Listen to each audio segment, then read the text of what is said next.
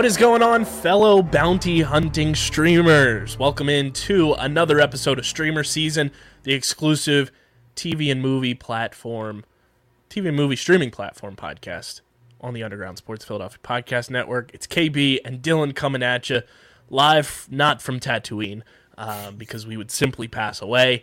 Uh, we're getting ready to break down episode two of the Book of Boba Fett, which if this episode is any inclination of how this series is going to go for the next five weeks, sign us up because this episode was phenomenal. A much longer episode than typical Star Wars or Marvel shows that we've gotten on Disney Plus, which give us more of It that, please. 53 minutes long, right? 52? Yeah, it was in the 50s, like close to an hour. Like, give us more of that. Let's let's eat. Let us eat.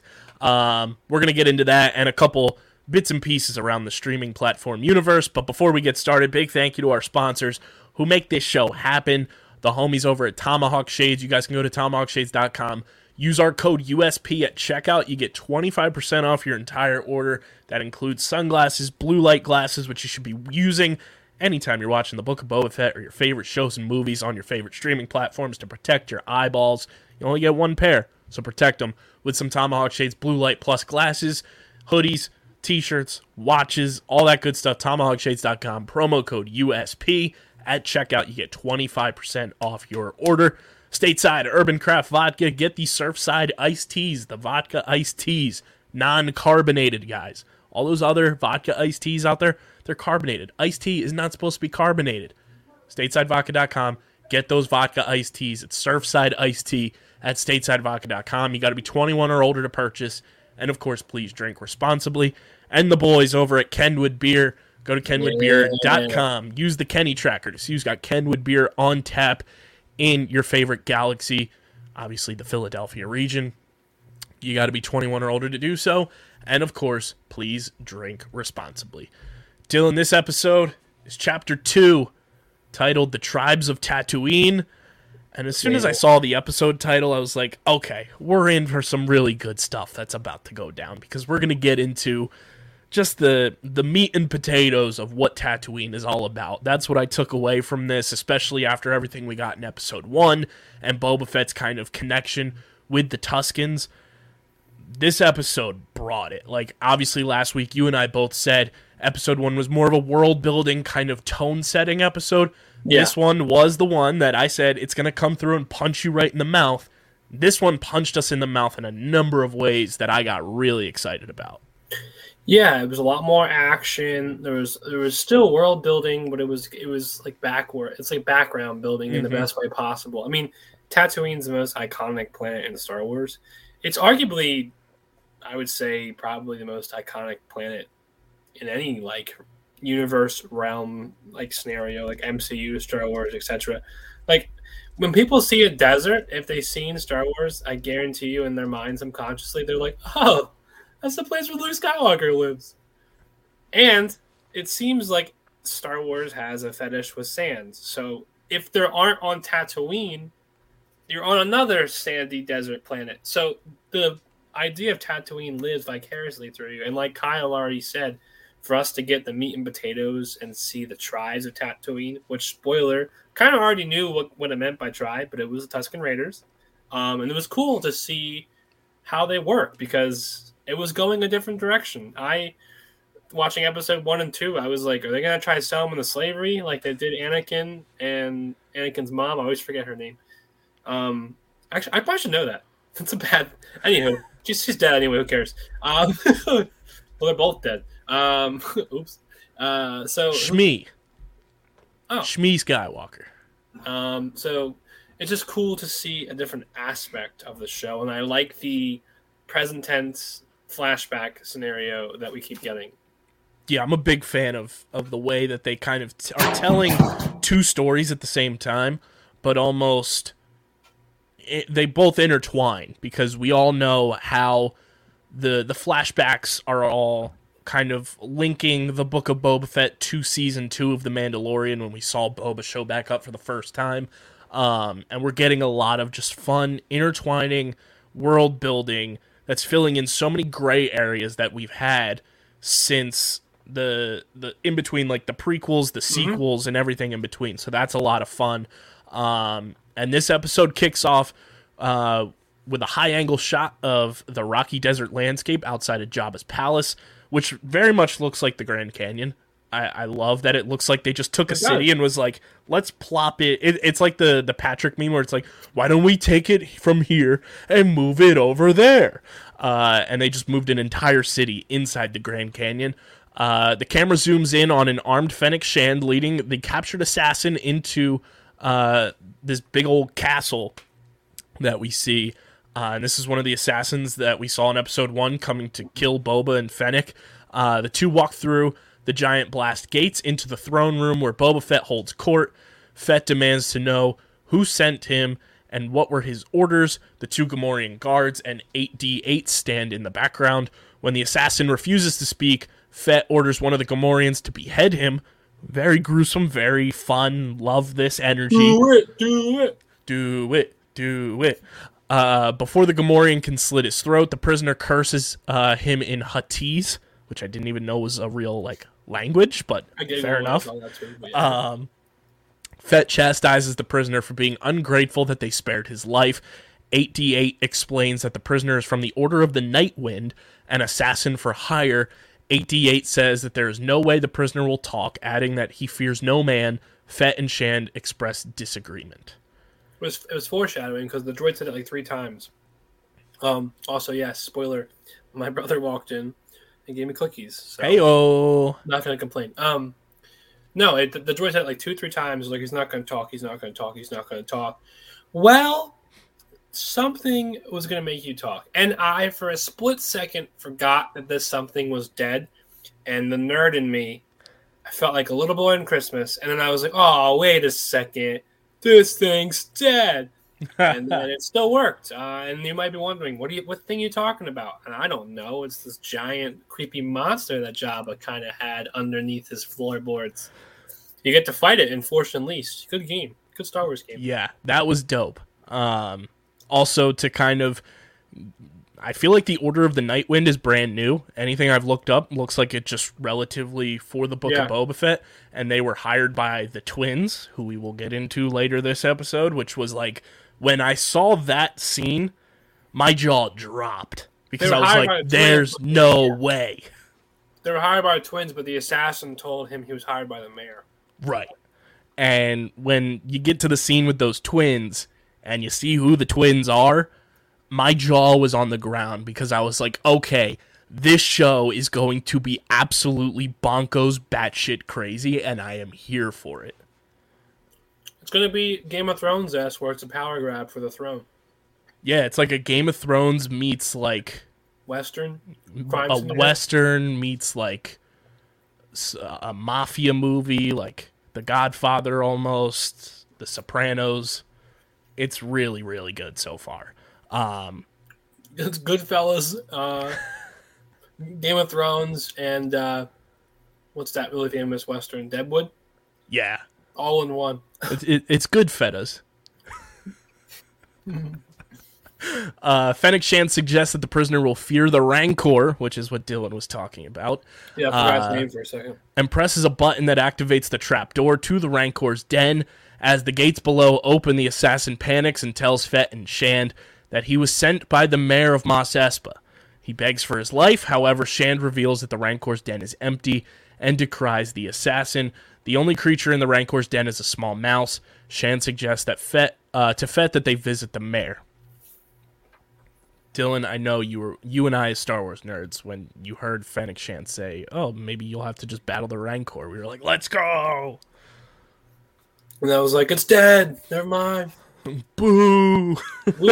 Luke, very Luke made sure it was dead.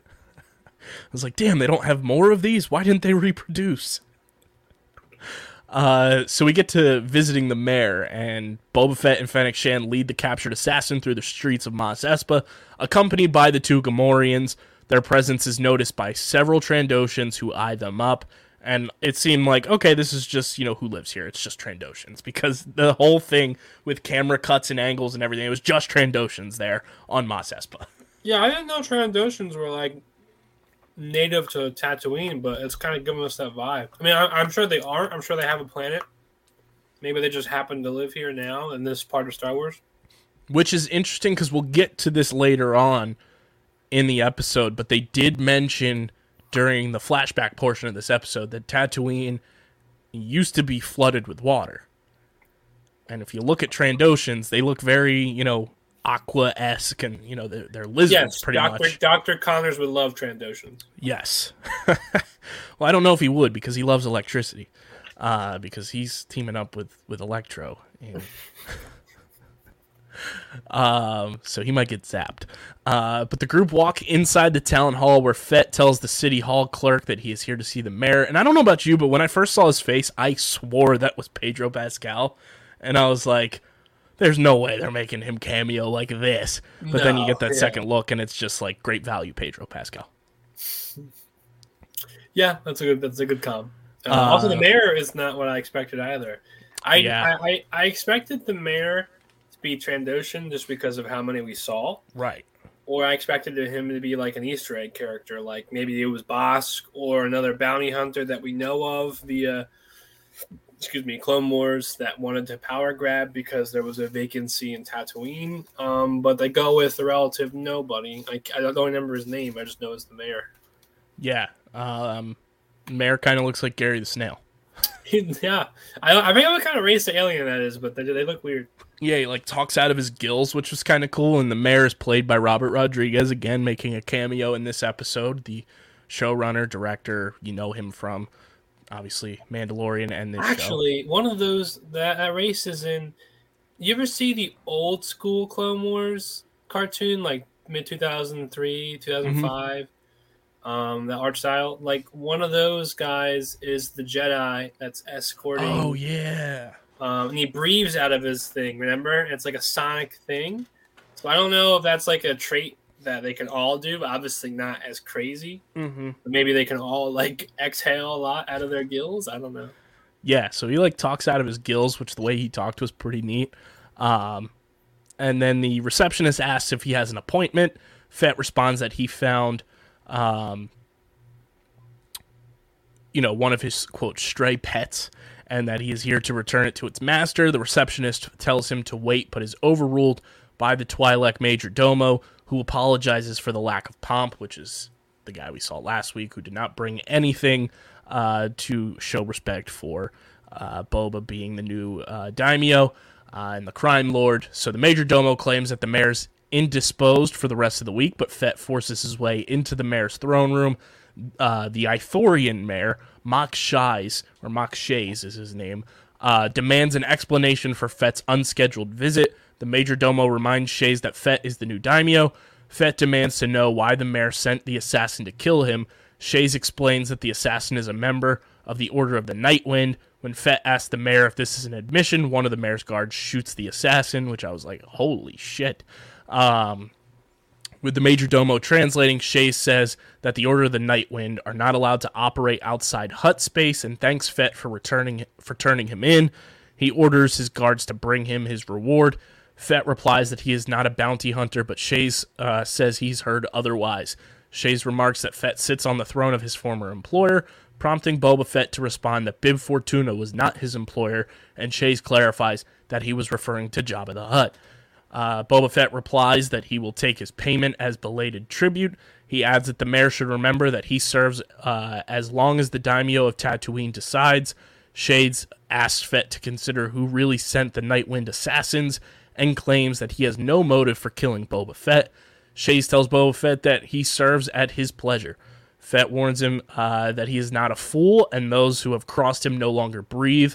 As advice, Shaiz warns Fett that running a family is more complicated than bounty hunting. Shaiz tells him to go to Garsa Fwip's sanctuary to get an idea of what he means.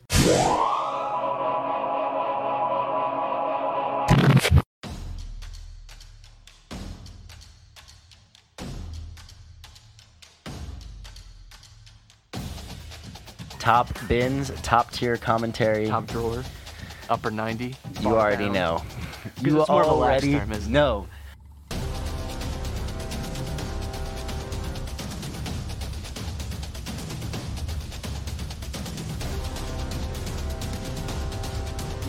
Think that's how it always went goes like with previews. Like, minutes and we were at like Chelsea. I was like, what are we doing?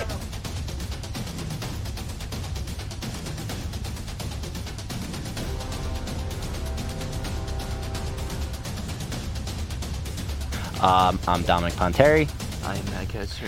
and we are here to talk about Champions League soccer today.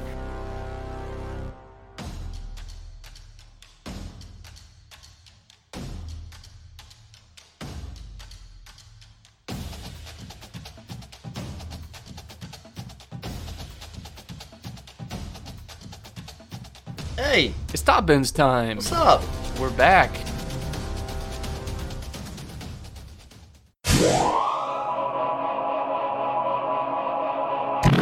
When they said that, that line, I immediately knew some kind of Hutt was going to be in the factory. Well, I had two theories. I thought the Hutt was going to be here, or I thought there was going to be some messed up, like seeing a clone, because he's a clone. Right. And uh, speaking of Hutts, Boba Fett and his entourage visit Garsa's sanctuary, which is full of droids and patrons. Taking off his helmet, Fett meets with Garsa, who offers him a table. Fett explains that Mayor Mok Shaiz sent him here on the pretext that there is something that he should know. When Garza gives a nervous look, Fett remarks that she is sweating like a Gumpta on Mustafar. Uh, Garsa explains that the twins have laid claim to their late cousin Jabba's bequest. Fett replies that he heard the twins were preoccupied with Nal Hutta to bother with Tatooine. Uh, and when I heard Gumpta on Mustafar, I just thought of Sandy Cheeks' you know, sayings that she would always say. It's, it's hotter than a jackrabbit in the middle of August. Yep. So the twins, the twins. The cantina grows silent as they hear drums beating in the background. Boba Fett, Fennec Shen, and the Gamorreans walk outside to see a procession carrying two Hutts on a litter. Shout out to that litter for not caving in because Shout out to those guys carrying. truth, them boys strong. They're going to be in the world's strongest man competition this year. Tatooine's world's strongest man. Or dead uh, from overexertion. As the litter approaches Fett's entourage, the Hutt brother tells Fett that they have business to discuss. Fett replies that this is his territory, prompting the Hutt brother to reiterate that this is Jabba's territory and now theirs. One of the drummers presents a tablet stating uh, the Hutt's claim to Tatooine. Uh, Fett rejects their claim, stating that he is the daimyo of Mos Espa. The Hutts laugh with the brother asking if this is so. An armed black Wookiee, known as Black Chrysanthemum, which we will get into a lot of because this coming into play in this show is just massive implications, not only for the remainder of the Book of Boba Fett, but for the Obi Wan series, for Andor, for anything moving forward on a number of levels uh, for live action Star Wars. So Black Chrysanthemum shows up, who is armed with a heavy blaster, approaches Fett and his entourage. Fett is not intimidated, stating that these are not the death pits of Dur, uh, and that he is not a sleeping Trandoshan guard. Fett replies that Mos Espa is his territory and tells them to go back to Nal Hutta. The Hutt sister speaks in Huttese.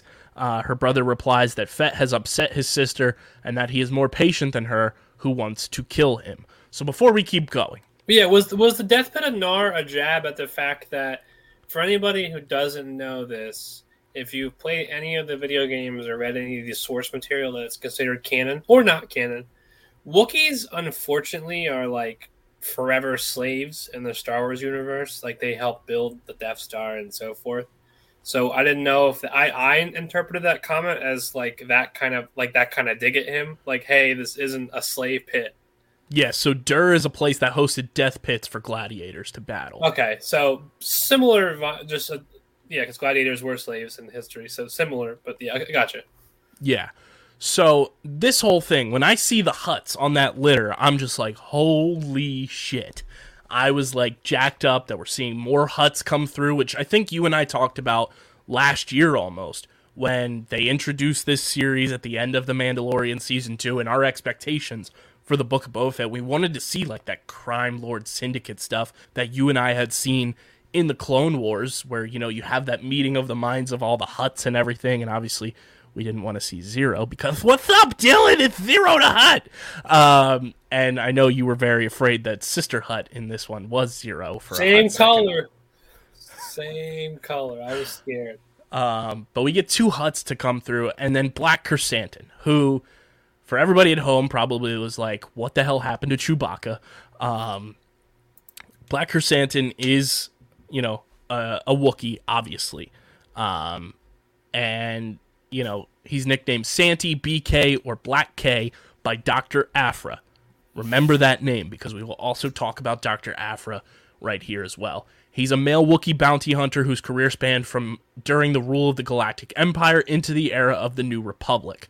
Um, the biggest thing you guys need to know is he worked for Jabba the Hutt, obviously, um, because why else would he be working with Hutts? But Black Chrysanthemum in the comics was hired by Darth Vader. So shortly after the Battle of Yavin, Darth Vader traveled to Tatooine on a mission to negotiate on behalf of the Galactic Empire for supplies with Jabba the Hutt. Vader also used this opportunity to take on a personal mission, and he requested two bounty hunters from Jabba. Jabba then provided his two best bounty hunters to Darth Vader, Chrysanthemum and Boba Fett. So these two know each other. They both worked for Jabba. So when you see that kind of like camera panning between Boba Fett and Black Chrysanthemum when they show up and see each other for the first time in this show, they know who the hell each other is. They worked for Jabba the Hutt. They worked for Darth Vader together on separate missions. Um, but these two have a history together, and they know like who one another is, what they're about, and the fact that they're introducing Black Chrysanthemum, who is massive in the comics, uh, a tie to Darth Vader.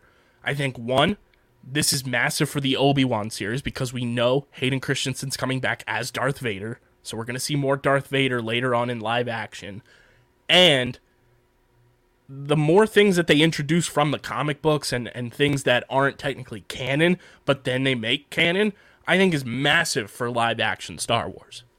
I think it's massive too. It's just another people complained about seeing the same old shit, and now we're not. We're seeing a Wookiee bounty hunter, which is something I didn't have written down in the uh, things I expected to see. But I'm happy because it follows what Kyle and I were saying. We want a more crime, mafioso, syndicate, like Narcos, Godfather, Goodfellas type of show, and we're gonna probably get that or get close to that with adding more criminal s characters for sure. And you know, I brought up Doctor Aphra as well, who is from the Star Wars Legends uh, side of things with Star Wars, which again, not exactly canon, but the more things they introduce this way, the more they make Star Wars Legends canon. They're not canon, but you can argue now as Doc as, as Aphra canon because she was mentioned in a show that is canon. Right.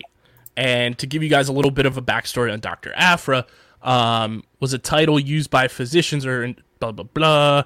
Where is this here? So, um, The Get in the Hole podcast, hosted by Stephen McAvoy and John Mavalia. Be sure to follow us on Twitter at Get in the Hole Pod and be on the lookout for a ton of great content keeping you up to date on the world of golf. Releasing weekly, a part of the Underground Sports Philadelphia family of podcasts, wherever you listen to your favorite shows.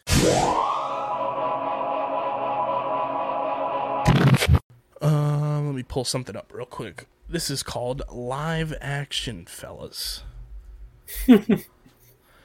uh, so Thanks is canon, by the way, on Star Wars Wiki. yeah, which I'm totally about, I- especially now that you know we have Chrysanthemum coming through. So Doctor Aphra is a fictional character in the Star Wars franchise. Um, she first appeared in Marvel Comics, uh, 2015 Star Wars Darth Vader comic book series, and Doctor Aphra uh, is a criminal archaeologist um, with an expert knowledge of droids and weapon technology, with a particular interest in ancient weapons and Jedi artifacts. She travels in a unique starship called the Ark Angel, spelled A R K space Angel, um, which features a custom white and blue paint job. StarWars.com describes Aphra as, quote, a mostly morally bankrupt, in over her head archaeologist with an Asian appearance. Slate calls her driven, selfish, decisive, and wildly unpredictable. Um, I mean, the fact that they're introducing a character like this in a show, well, they haven't obviously intro- introduced Dr. Aphra yet, but, you know, adjacently introducing Dr. Aphra uh, in a show that's all about like criminal underworld and that kind of like backstory about her, I think is so massive. Um, and Dr. A- Dr. Aphra relaunched Bookwise in 2020 and is set to uh, it's set between The Empire Strikes Back and The Return of the Jedi. Um, so I think that's also, you know, massive in terms of just all of the the gray area that we've talked about with all of these shows that have been coming out on Disney Plus. She was also a playable character in the 2017 player versus player real-time strategy mobile game Star Wars Force Arena. Oh, cool. So Black Chrysanthemum coming through, I think is huge. I think we could see him more, not just in Book of Boba Fett, but I think we could see him potentially more in The Mandalorian. Uh, I think we could see him in the Obi Wan series. I Well, think this is a character that. that's here to stay. So Right. you. Like we have two shows. One is the about a bounty hunter's journey by himself, and this one is technically about more bounty. Well, I guess that they're both focusing on one bounty hunter, but you're more likely to run into a bunch more with Boba Fett being on Tatooine, notoriously housed for hosting and employing bounty hunters, given the Fett's legacy. Yeah, hundred percent. So as Shan and Chrysanthemum load their weapons, Boba Fett explains that Jabba uh, is gone and that his former major domo Bib Fortuna usurped his territory. Since Fett killed him, all that belonged to Fortuna now belongs to him. Fett says that uh, they will have to kill him for it.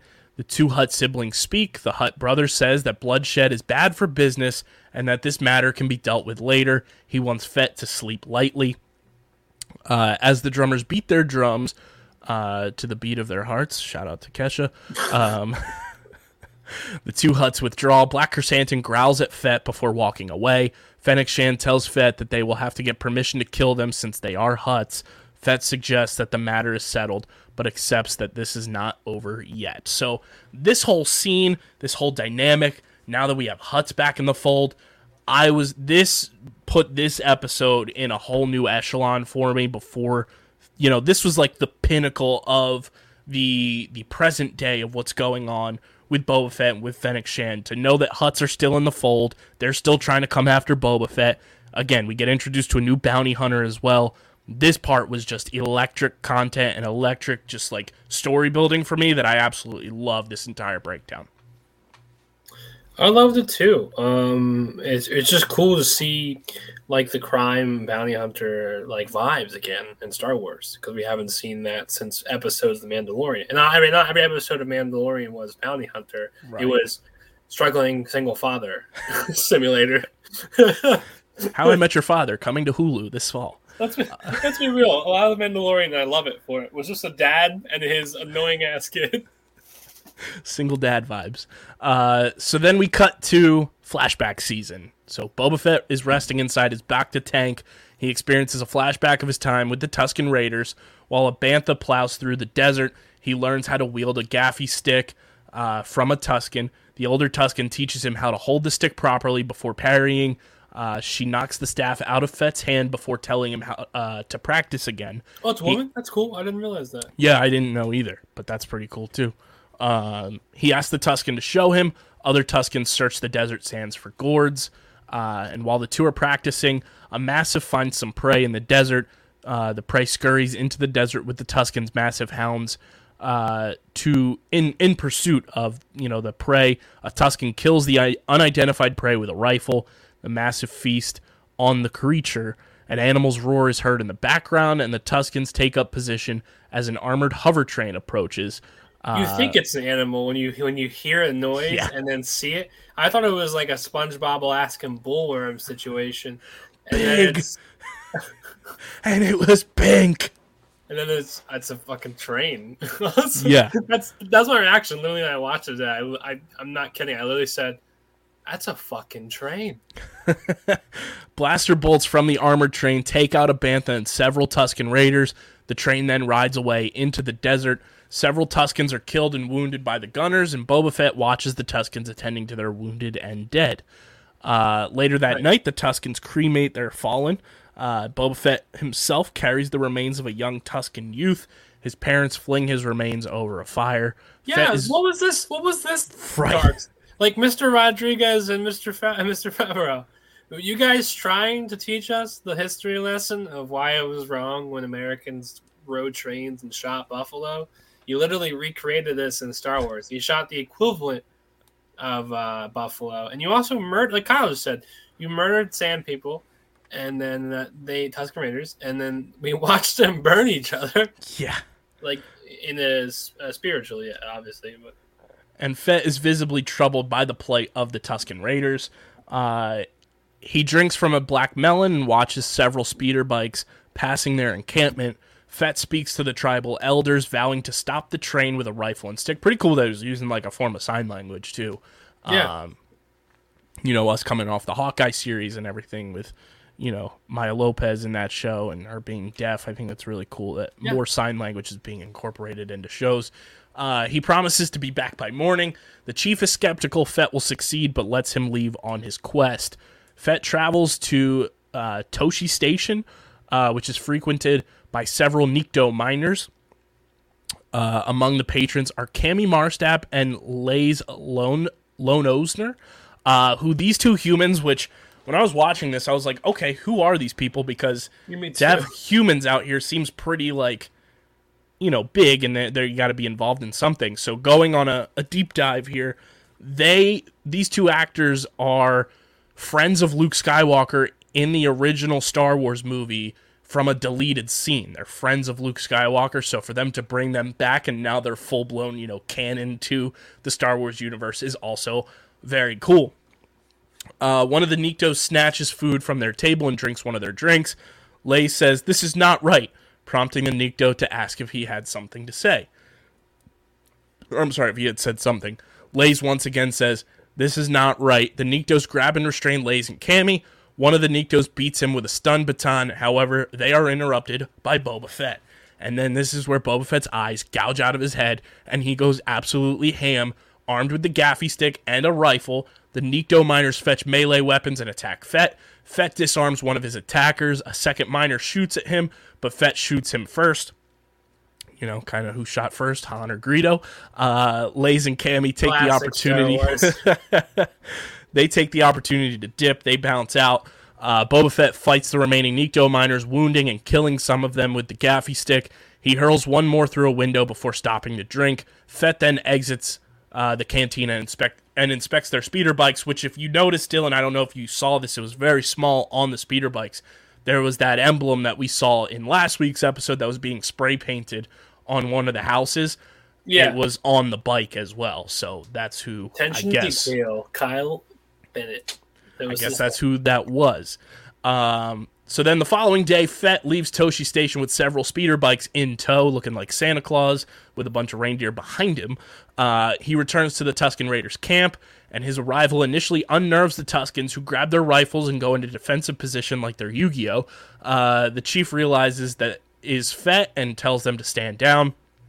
The chief welcomes Fett, who tells them that the bikes are a gift for them as the, the freaking Tuskens are ready to just dismantle these things. I was like, what are you doing? going- They were going Jawa on them. I was like, what is going on? I was like, They- Tusk Raiders, no, you're better than the Jawas. You're better than that. Uh, they attempt to dismantle the bikes, but Fett tells them that he will teach them how to ride so that they can stop the train. Later, Fett teaches the Tusken Raiders how to operate the accelerators and brakes, likening the bikes to a bantha. A young Tusken tries out the speeder bike, but sends it in reverse, and I couldn't help but die laughing at that. Um, Fett then leads the Tuskens on their first ride. The Tuskens initially struggle, but learn how to operate the bikes. He also trains them how to leap from bikes and to use uh, and to signal using a mirror. Fett also teaches them how to accelerate their speeder bikes through the desert. The Tusken get the Tuskens get better with handling the bikes and leaping from the vehicles, as Boba Fett also continues practicing with the gaffi stick and learns how to knock the weapon out of his opponent's hands. So kind of just like equal trade. Here, I'll teach you how to ride these machines that you guys aren't used to using. You teach me how to use this gaffi stick that I can put into my arsenal of weaponry. I want. I kind of want one. Um, it, it seems to be pretty intense from what we've seen so far. Even the wooden ones, fucking crazy. And, and uh, I said this episode. This I never thought Star Wars would make me like think the Tusken Raiders were cool, and here we are. Yeah, when they're riding those bikes, I was like, oh, this is Tuskens of Anarchy, Oh my god, they got they gotta get their little other jackets. right? Uh, so a Tusken sentry spots the approaching hover train. Uh, the Tuskens grab their weapons and jump on the speeder bikes. Others take up position in the desert as the Tuskens in the trenches exchange fire with the pike gunners, who apparently are in Star Wars Rebels, which I have not seen yet. Um, but Dylan did confirm to me that he remembers seeing them there, and I've Yes. seen some other sources where we've seen the pike gunners. Um, so Fett and other Tuskens riding speeder bikes pursue the train. A Tusken signals to the other Tuskens lying in the hills, uh, and hidden Tusken snipers shoot several of the gunners. Some of the Tuskens on bikes manage to board the train, but face resistance from the gunners, and some of them are killed. Uh, Boba Fett rescues one and uses a grappling hook to latch onto the hover train. He also kills one of the pike gunners as they jump across carriages and fight several of the emerging sentries. Got very big Mandalorian season two, episode seven vibes with Bill Burr when they're going to that place with all the the clone troopers and everything, and they're jumping on the trucks and everything. I got those vibes from this episode in this part of it. Um, so they jump across the carriages, and as they approach uh, the train engine, the pike guards take up position and fire on the advancing Tuskens, taking down some of them. A Tusken rams her bike into one of the carriages, managing one of uh, damaging one of the connectors. However, she fails to split the train's carriages, and the driver droid accelerates the engine, causing the hover train to accelerate rapidly. that, That- driver droid He's such a rat. like to go fast. He was such a rat. Um, still, she manages to board the train and proceeds to fight the pike gunners on board, killing and throwing out several. Uh, the woman Tusken Raider takes out the lead pike gunner and his companions. Realizing that the Tuskens are winning, the driver droid fires up the engine, causing a blast to knock off one of Fett's Tusken allies. Fett fights with one more pike guard uh, near the train engine, and in the process, one of the pikes is blasted by the engines and thrown onto the ground, crushed to death by the carriages. Boba Fett forces his way into the train engine where he orders the driver droid to stop the vehicle. The spidery droid instead jumps out into the desert uh, and then crawls away real creepily. You and I both agree that was super creepy the way he Very just like creepy. Ran off. General Grievous esque energy crawling away into the desert. Yes. Um, so then, uh, you know, Fett struggles to stop the train but finds the brakes and he uses his gaffi stick to disable the ship's engines, causing it to break in the desert. The Tuskens shout in victory before proceeding to loot the train of weapons and merchandise, and several Tusken guards, uh, Tuskens guard the surviving captive pike gunners and guards. Fett demands to know who is the leader. The leading pike stands up and removes his mask, and it's like, nothing really changed except the mask was like chrome. Um, he asks Fett if he's going to kill them. Fett replies that it depends on how he answers his question. When Fett asks if he's carrying spice, which for everybody out there, that's like drugs in the Star Wars world, uh, the Pike leader asks what he means by spice. Fett uh, asks if he's carrying Sansana spice from the slave mines of Kessel. Shout out the Kessel Run. Uh, the Pike leader asks, What does spice look like? Just then, two Tuskens discover a crate of spice. And uh, Fett replies, This is not looking good for you. The Pike's uh, leader says that they assume that Tuskens were uncivilized raiders and says that they were just trying to protect their route. Fett replies that the Dune Sea, shout out Dune, is no longer free for the Pikes to pass since the Tuskens claim the territory as ancestral ground. Uh, he says that if they want to pass, a toll has to be paid to the Tuskens. He warns that any death dealt by traveling trains will be returned tenfold. Fett orders the Pike leader to return to the Pike Syndicate with these new terms and adds that their lives are a gesture uh, of their civility. He tells the Pikes to walk single file, like he's a first grade teacher, uh, in the direction of the high sun, explaining that it will lead them to Anchorhead by sunset. When the leader protests that they will be killed, Fett reassures him that they will be traveling under the protection of the Tuskens and that no harm will come to them. When the Pike leader protests that they will die of thirst without the water car, Fett promises that they will each be given a black melon, stating that they will survive on its milk as these people do. The Pikes leave while the Tuskens plunder the water cart, and it gave me big time holes vibes uh, when they cracked that thing open. It was like, oh, it's raining finally. Rain. Uh, and then this part of the flashback scene, arguably the best portion, Uh, later that night, the Tusken chief explains that since the oceans of Tatooine have dried up, which I think is very important because if Tatooine used to be a water planet like Kamino, there's a lot of similarities that the Tuskens and Boba Fett deal with, with Boba Fett being from Kamino and uh, the Tuskens being on Tatooine. They have stayed hidden. Uh, he says that other tribes have survived by killing. Fett replies that they shouldn't have to hide since they are warriors. The Tusken chief replies that the off-worlders have machines, and Fett reassures him that they now have machines and they know every grain of sand in the Dune Sea. My sand, my dune. Um, the Tusken chief gives Fett a gift, stating that he is a good guide. I did not see this fucking part coming. And if you, no one can sit here and high horse it and say you saw a lizard that was going to crawl up my man's nose. Save twenty percent or more on car insurance by switching to Geico. Um, I'll let you know about this. My dad watched. Did your dad watch Star Trek? Yes, Okay, so you, you probably watched it with him before, right? yes, Here, and so you've seen you've seen you know you know I'm going with this, right? You've seen a Star Trek where what's what's the really really the bad guy's name? Like Khan. yeah, yeah, yeah. He gets those things that crawl in their ears, right? You know what I'm talking about? Yep. It's the same vibe, same vibe. I was like, ah. It's like the the story of uh, was it Richard Gere who has like a gerbil climb up his ass in Hollywood or something like that too. it's like you blow coke in your face, and here's South a, Park has a skit where the, Yeah. one of the it's like here I'm gonna blow some cocaine in your face, and we're gonna throw a lizard up your nose. that's what happened and Temuera was very calm about it like for, for for what it was he was like i think i just swallowed it and That i was like bro That thing came out digging. He went through there like a coal miner through his nose. it was cool because he went on like a psychedelic journey but it was also real probably because the lizard was like run on his brain i don't think that's healthy to have a little guy a little lizard geico like scurrying around in your It's noggin like a DMT lizard.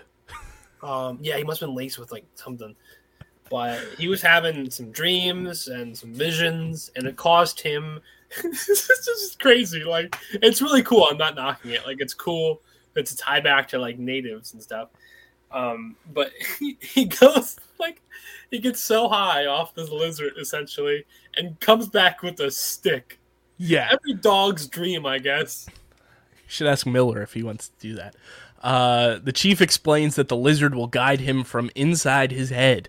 Fett's vision becomes blurry and his body convulses. He finds himself walking through the deserts of Tatooine and sees a vision of trees and oceans. Uh, there are creatures with red eyes. Fett also experiences flashbacks of climb out of him climbing out through the Sarlacc, as well as his childhood on Kamino, watching his father Jango Fett leave on Slave One. Uh, we also get that flashback of him holding the helmet and everything. The vision ends with him emerging while the ocean roars. Uh, he gets that tree branch as well. Look like he went to the Joshua tree. Um, the following day, Fett returns to the Tusken camp where he's greeted by the young Tusken youth he befriended uh, and his massive. Fett is greeted by the Tusken chief and his followers. The lizard emerges from his nostrils. It's like, all right, my job's done. He, he went on this trip, so uh, get me out of his nose. Uh, Fett remarks that he thought it was part of the dream. The Tusken chief asks him to show him a branch. Fett presents the branch from his night journey to the Tuskens. They lead him inside a tent where Tuskens clothe him with the Tusken robes, scarves, and bandages that we saw Boba Fett wearing, obviously, in Mandalorian Season 2. When we first ran into him, we saw some of those remains there. Uh, the cloaked Fett emerges from the tent and faces his Tusken friends. He looked badass in that garb, by the way and very like Sith esque almost because he had the hood up and everything. I was like, oh, this is awesome. Uh, the young Tusken walks beside him, and the two head into the desert towards a wrecked site. One of the Tuskens forged the branch into a new gaffi stick. Fett helps him carve the weapon as well, which is also heated in an oven. Pieces of metal are added to the gaffi stick, giving it an armored plating, and the metal is dipped into an oven. We see Boba Fett kind of putting his own touch, carving, you know, symbols and everything into this gaffi stick, which we also saw him wielding in season two of The Mandalorian. Uh, later that night, Fett presents his new gaffi stick to the rest of the clan. He parries with the other Tuskens who gather before a campfire as they dance around the fire, which I thought that whole sequence was incredible. And then we cut to the credits.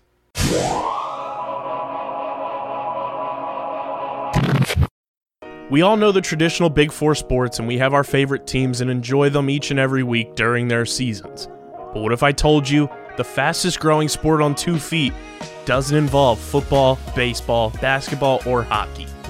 Come join me, Dom Ponteri, and Harrison Cremens as we break down the sport of the future each and every week on the Outside the Box podcast, talking all things pro and college lacrosse right here on the Underground Sports Philadelphia Podcast Network.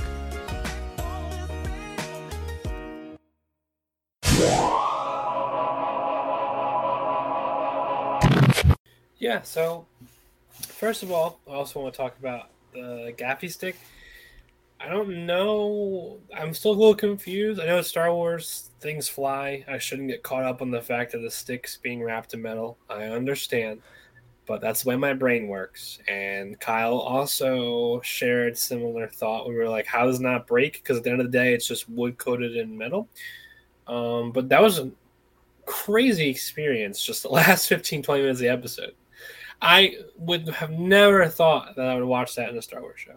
Let me, I mean, let, let, let me tell you. Like, you would have told me Boba Fett takes acid in the form of a lizard and go grabs a stick, and then the stick turns into a weapon? Over my head. And we get to see his new drip? Come on. Yeah. Absolutely awesome. You know, from the the main like this is happening now versus the flashback, this episode brought it in each and every way.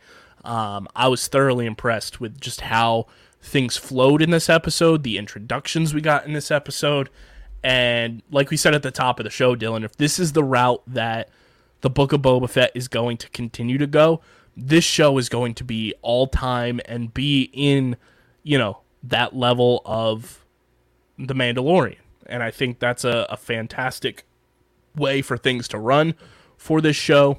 And uh, this episode was written by, I want to say, directed by Steph Green, uh, where last week it was Robert Rodriguez. Steph Green, known for shows like Scandal, American Crime, Bates Motel, uh, Luke Cage, um, The Man in the High Castle, Watchmen, Dare Me, The L Word, Generation Q, um, New Boy, Run and Jump, The Americans, American Gothic, Billions. So a lot of crime and a lot of like fun stuff there from Steph Green, which you could totally see in this episode. And um, her directing well, came to the forefront as you watch this entire episode unfold, and it was just really well done, really well shot. The you could really feel like tensions when they were meant to be presented to the audience, and I thought this episode was a real certified banger. Dude, um I just like the vibe of the episode. I was trying to think when you were talking, I was trying to think what I'd rate it, and I generally don't know.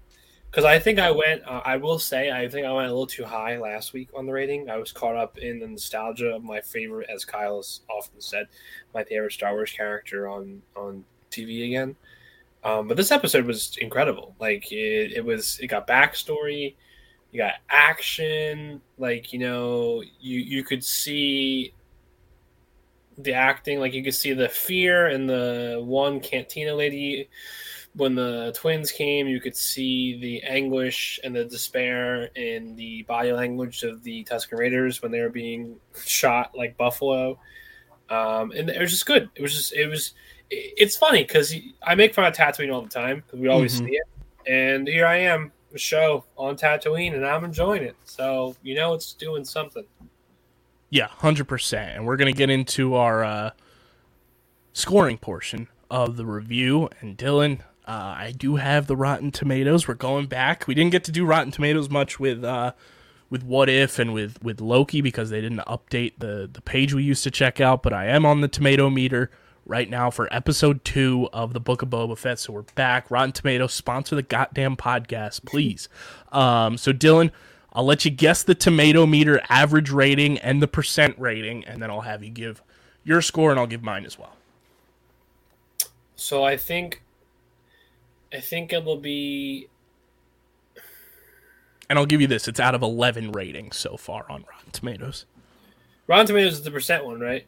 Uh, so it, it gives a percentage and it gives an average rating. So the blank out of 10. okay, so I'll say eighty-five percent and eight point five.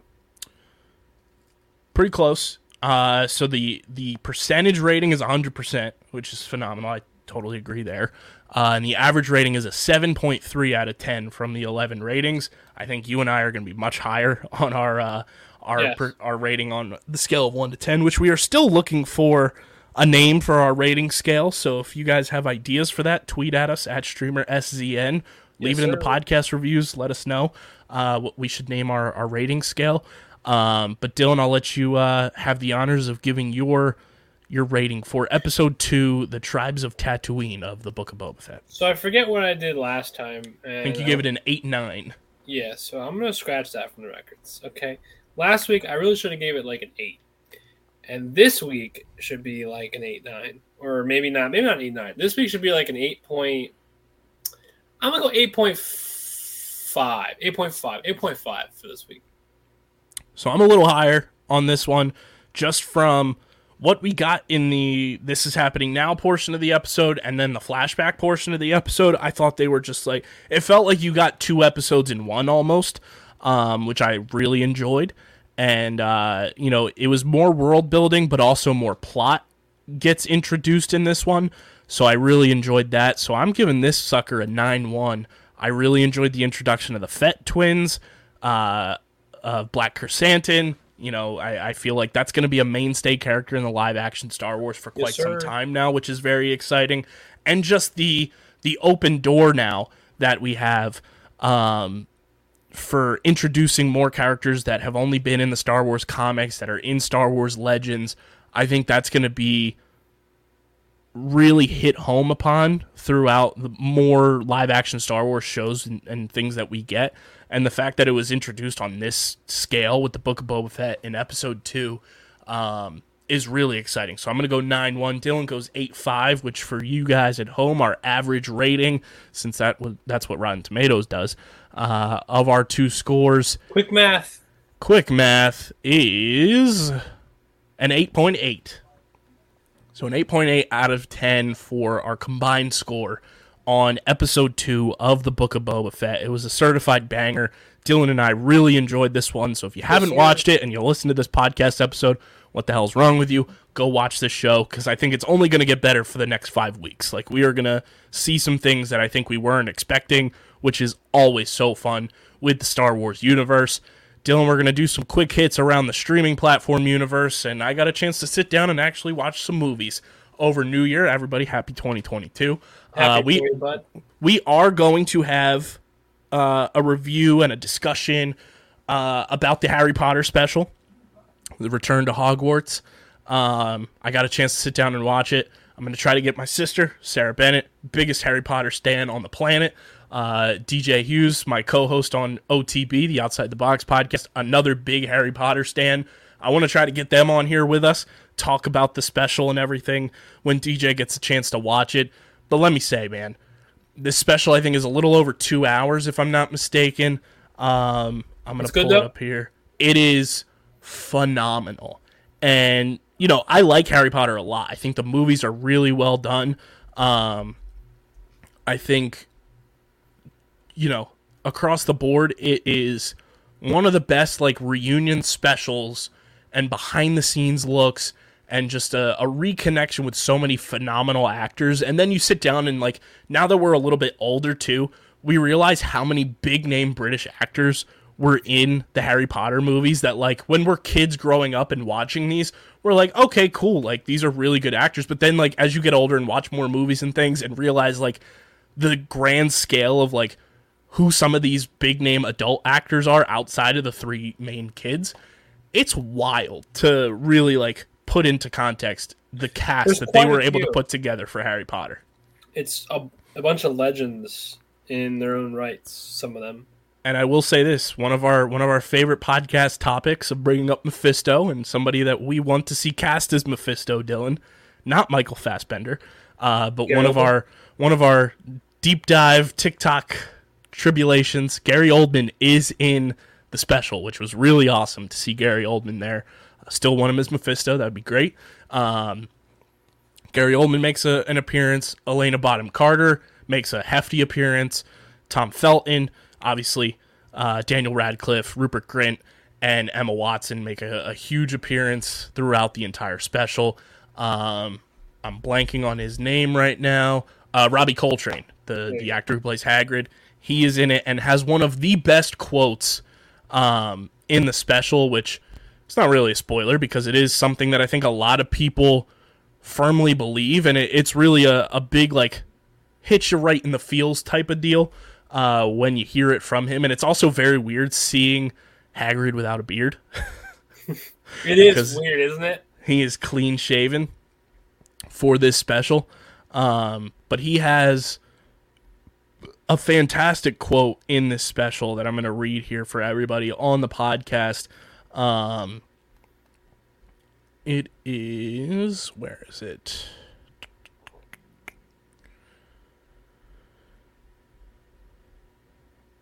Um, why am I not finding this? Sometimes it takes time. Sometimes it's hard to find things. Yes, sir. Uh,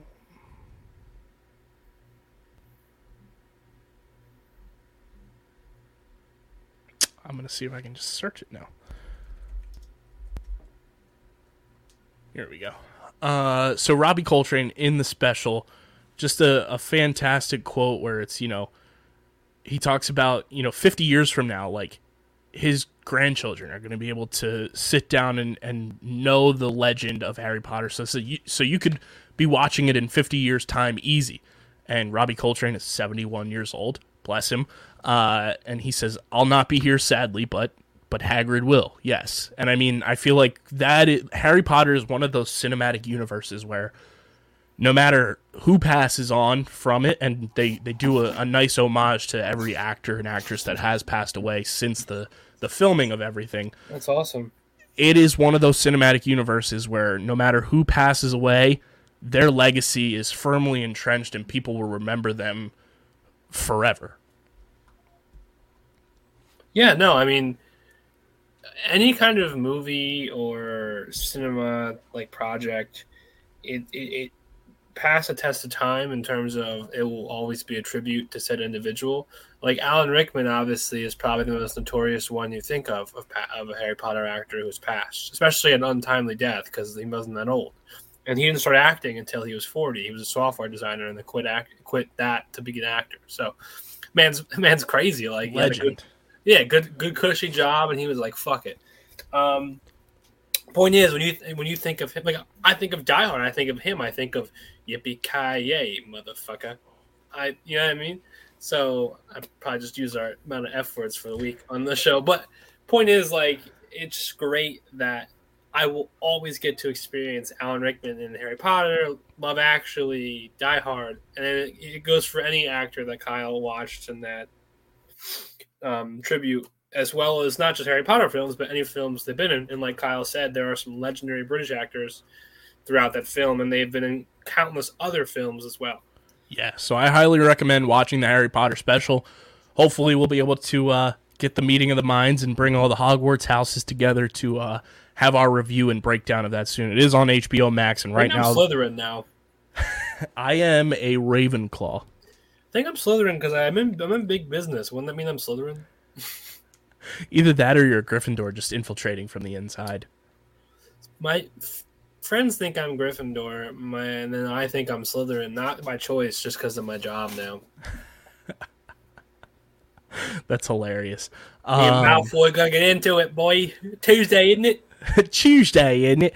Yeah, but definitely highly recommend. I think it has an 8.2 out of 10 on IMDb right now. It is a fantastic watch. And they take you through just like chapters, really, and give you perspectives from every single actor that they got for this.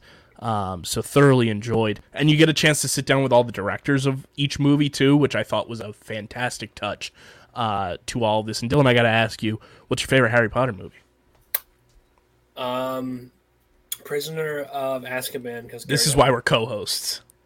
This is why we're co hosts. Is it because Gary Oldman too? Is that one of the reasons? Because Sirius Black is just such a great like character in the Harry Potter universe and the way Gary Oldman portrays him in that movie and just how like it's kind of a flip the switch moment from Chamber of Secrets to Prisoner of Azkaban, where it gets a lot darker. You're entering like the Isn't the werewolf guy in that one too?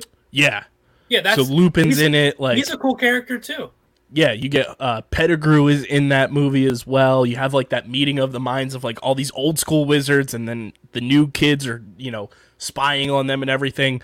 It's that like turning of age where they're in their early formative teenage years and it gets really dark and you're starting to see the landscape of how Harry Potter is going to start to go. I love Prisoner of Azkaban and that final scene where they fly off on uh on Homeboy, the the griffin flying Yes. Buckbeak when they fly off on him into the into the moonlight. Awesome shot. Um, so definitely recommend going and watching the Harry Potter special. Another movie I got a s- chance to sit down and watch is Encanto, the new uh, the new Disney movie. This movie, Dylan, let me tell you, from Walt Disney Animation Studios, is unbelievable. It is so well done. The characters are fantastic. Stephanie Beatriz from Brooklyn Nine Nine in the Heights. Uh, she is the lead voice actor of the lead character, and this movie was one of the best like Disney animation movies I have seen ever. Phenomenal movie. Highly recommend watching it. Lin Manuel Miranda does the music. It is so well done. The animation style's fantastic. Um, we'll have a, a review of it probably in a couple weeks, but I want to give people a chance to watch it that now are able to watch it on Disney Plus. yeah. Um, but yeah, Encanto again, highly recommend. Just uh, for perspective, IMDb has it at a 7.3 out of 10, and Rotten Tomatoes has it at a 91%. So to have an animated movie at 91% on Rotten Tomatoes says a lot in my book. That's great. Love I- that I have to movie. that. I'm slipping. Love that movie. It is now available on Disney Plus and on Disney Plus again. Another movie that has a 91% rating on Rotten Tomatoes. Another animated movie. This one is Disney Pixar.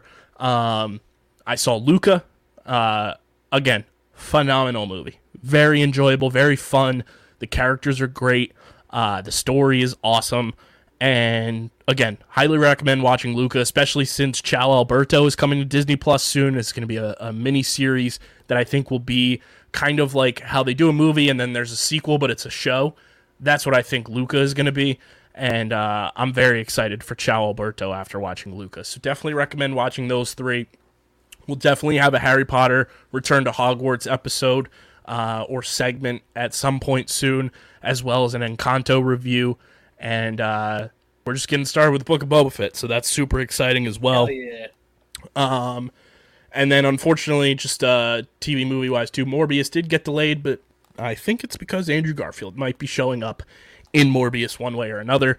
So uh, hopefully that's the case. But Morbius now coming out on uh, April 1st instead of later this month in January but it's fine. And uh, we'll we'll have more on the Book of Boba Fett next week. But that's why you guys got to follow us on the social medias at streamer SZN on Twitter and Instagram. Follow Dylan at Dylan Mazzola. Follow me at Kyle, KBI.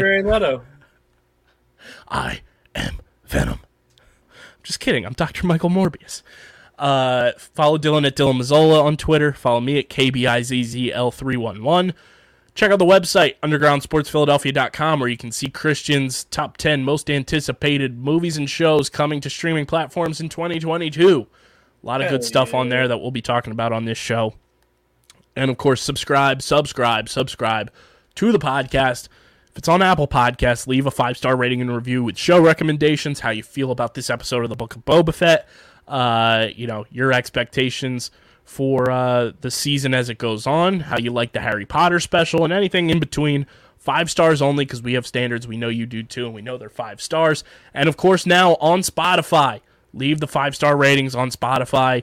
Uh, come true. Blow them things to the roof. And tell us what to watch or or, or, or stream. And we Right. Give us those show it. recommendations.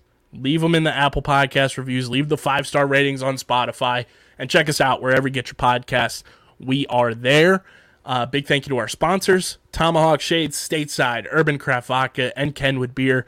Go to tomahawkshades.com. Use code USP at checkout. You get 25% off your entire order at tomahawkshades.com. Stateside, Urban Craft Vodka. Get the vodka soda party packs at statesidevodka.com with uh, code USP, you can get the one liter bottles of vodka when they're back in stock. Uh, but get the vodka soda party packs, the Surfside iced teas, all that good stuff. StatesideVodka.com. You got to be 21 or older to purchase, and of course, please drink responsibly. And Kenwood Beer, go to kenwoodbeer.com and use the Kenny tracker to see who's got Kenwood on tap in the Philadelphia area. You got to be 21 or older to do so. And of course, please drink responsibly. And uh, next week, we'll be talking about episode three of the Book of Boba Fett. And uh, the following week, Dylan, we'll have Book of Boba Fett and we'll have Peacemaker to talk about as Peacemaker comes out on HBO Max January I can't wait 13th. to watch John Cena reprise that role. Very excited. Bam, bam, bam. Can't wait. Uh, Well, so wait. we'll have. Will we be able to see him though? Oh, good point. It might just be a floating silver helmet.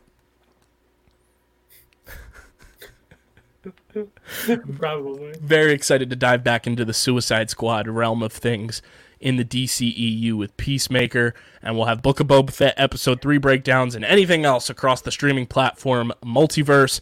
Uh, but this has been another episode of Streamer Season, the exclusive TV and movie uh, podcast for streaming platforms on the Underground Sports Philadelphia Podcast Network.